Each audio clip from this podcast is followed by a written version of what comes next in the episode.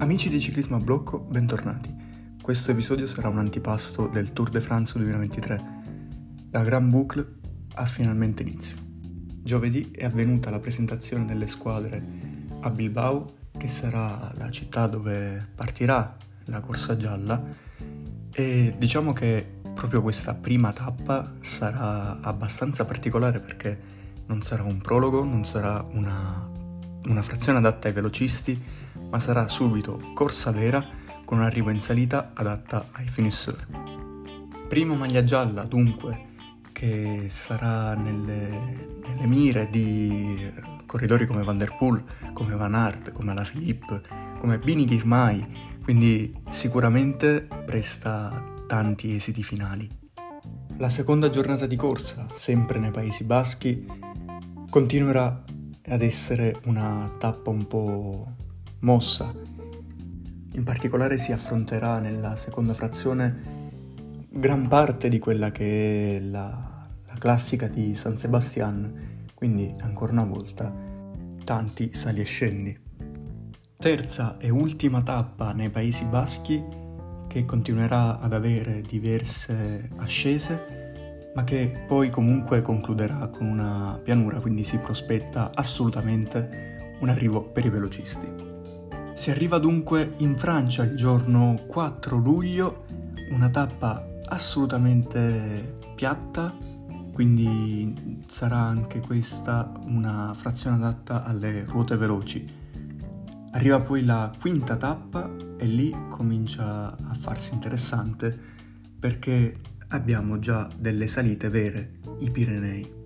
Se infatti nella quinta tappa si salirà sul Col de Sudet, una salita lunga 15 km al 7,2%, nel giorno di giovedì 7 luglio ci sarà una serie di salite che porterà al Col de Tourmalet 17 km al 7,3%, una salita che ha fatto la storia del ciclismo francese e non solo, anche se l'arrivo sarà poi a Quatorze-Cambasque. Settima e ottava tappa ancora adatte per le ruote veloci, si arriva poi a domenica 7 luglio dove ci sarà un primo arrivo di Horse Category, ovvero il Puy de Dôme, 13,3 km al 7,7% di pendenza media. Si arriverà a 1415 metri di altitudine. Il primo giorno di riposo arriva poi lunedì 10 luglio per poi riprendere con la tappa numero 10, quella che andrà da Vulcania a Issoir, una tappa molto movimentata che potrà vedere sia un arrivo per una fuga, sia ovviamente da non dare per scontato un, un arrivo adatto ai cacciatori di tappe, visto che dopo tanti sali e scendi c'è una bella discesa abbastanza tecnica. Lo stesso vale anche per la frazione numero 12 che dopo la giornata precedente, che sicuramente sarà adatta ai velocisti, vede ben 5 Gran Premi della montagna, di cui 3 di terza e 2 di seconda categoria.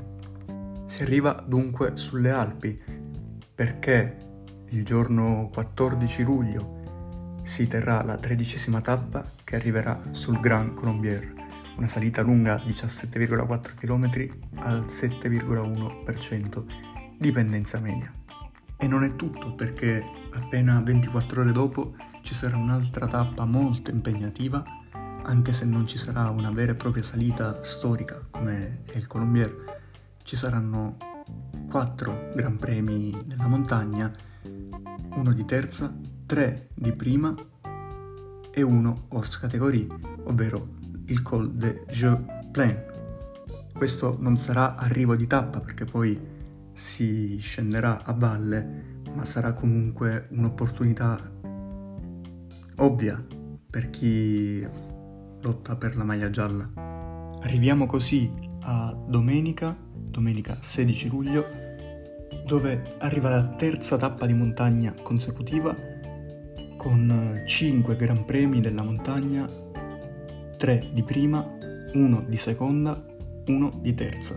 Altro arriva in salita che vedrà posto il traguardo sul Saint-Gervais Mont Blanc, 7 km di salita al 7,7%, un'alta salita molto impegnativa adatta a corridori che lottano per la classifica generale.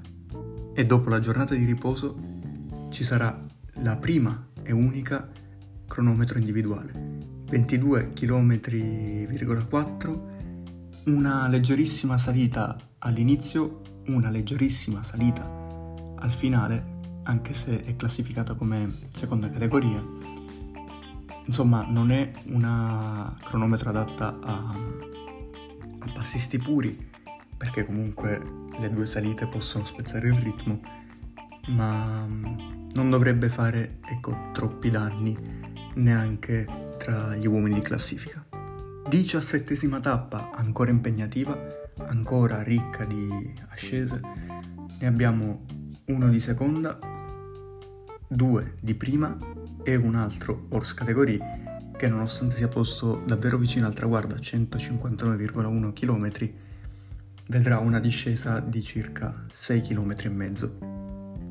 Questo però non è un male perché l'ultima salita misura ben 28 km, quindi c'è tanto terreno per attaccare. Ed essendo ormai nell'ultima settimana del tour, sappiamo che le gambe potrebbero anche non rispondere.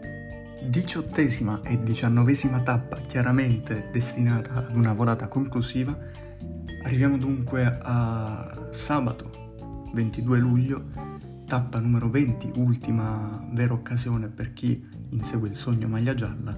Ci sono ben 6 Gran Premi della montagna L'arrivo non è in salita, ma tutte queste ascese possono sicuramente far male.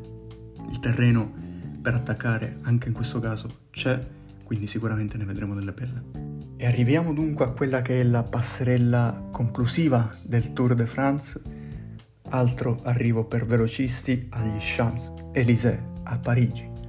Qui si terrà ovviamente il podio, la premiazione e come ben molti sapranno, questa è l'occasione più ghiotta per, per gli sprinter.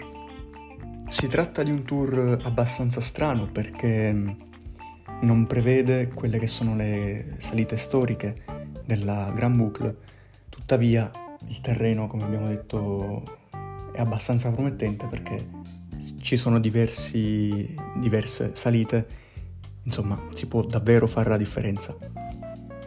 Un paio di statistiche è il Tour de France con meno italiani presenti dopo il record negativo registrato nel 2021, in quell'occasione erano 9 gli azzurri, in questa del 2023 sono soltanto 7.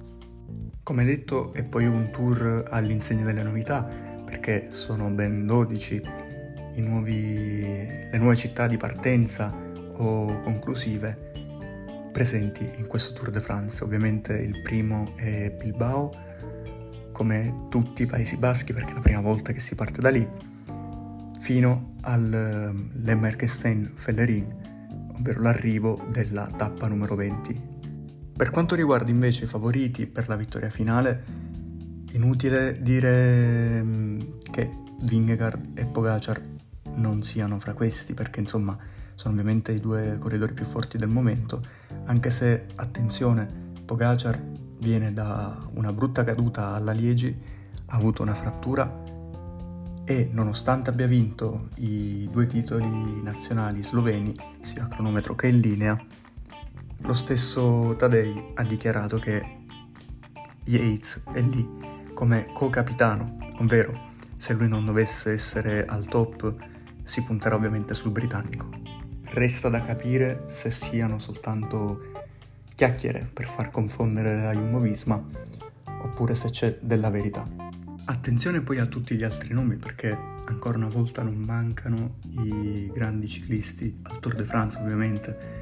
Sarà presente Egan Bernal che dopo la bruttissima caduta arrivata ormai due anni fa torna alla Grand Boucle.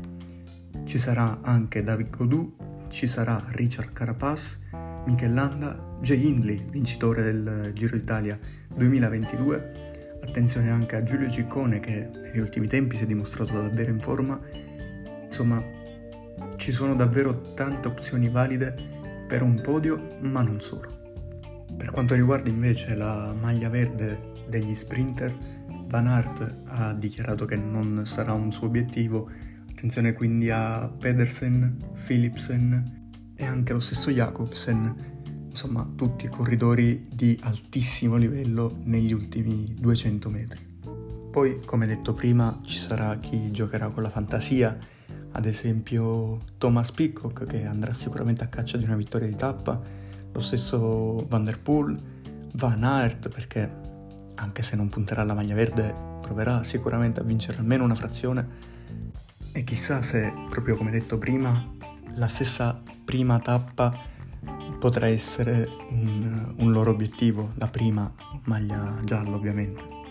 Insomma, i presupposti per un Grand Tour de France ci sono tutti, mancano di certo alcuni grandi nomi delle salite più iconiche, ma il disegno, secondo me, è ben fatto. In questo grande antipasto del Tour de France vi saluto, appuntamento ovviamente alla prossima puntata di Ciclismo Blocco dopo le prime tappe della Gran Bucla. A presto!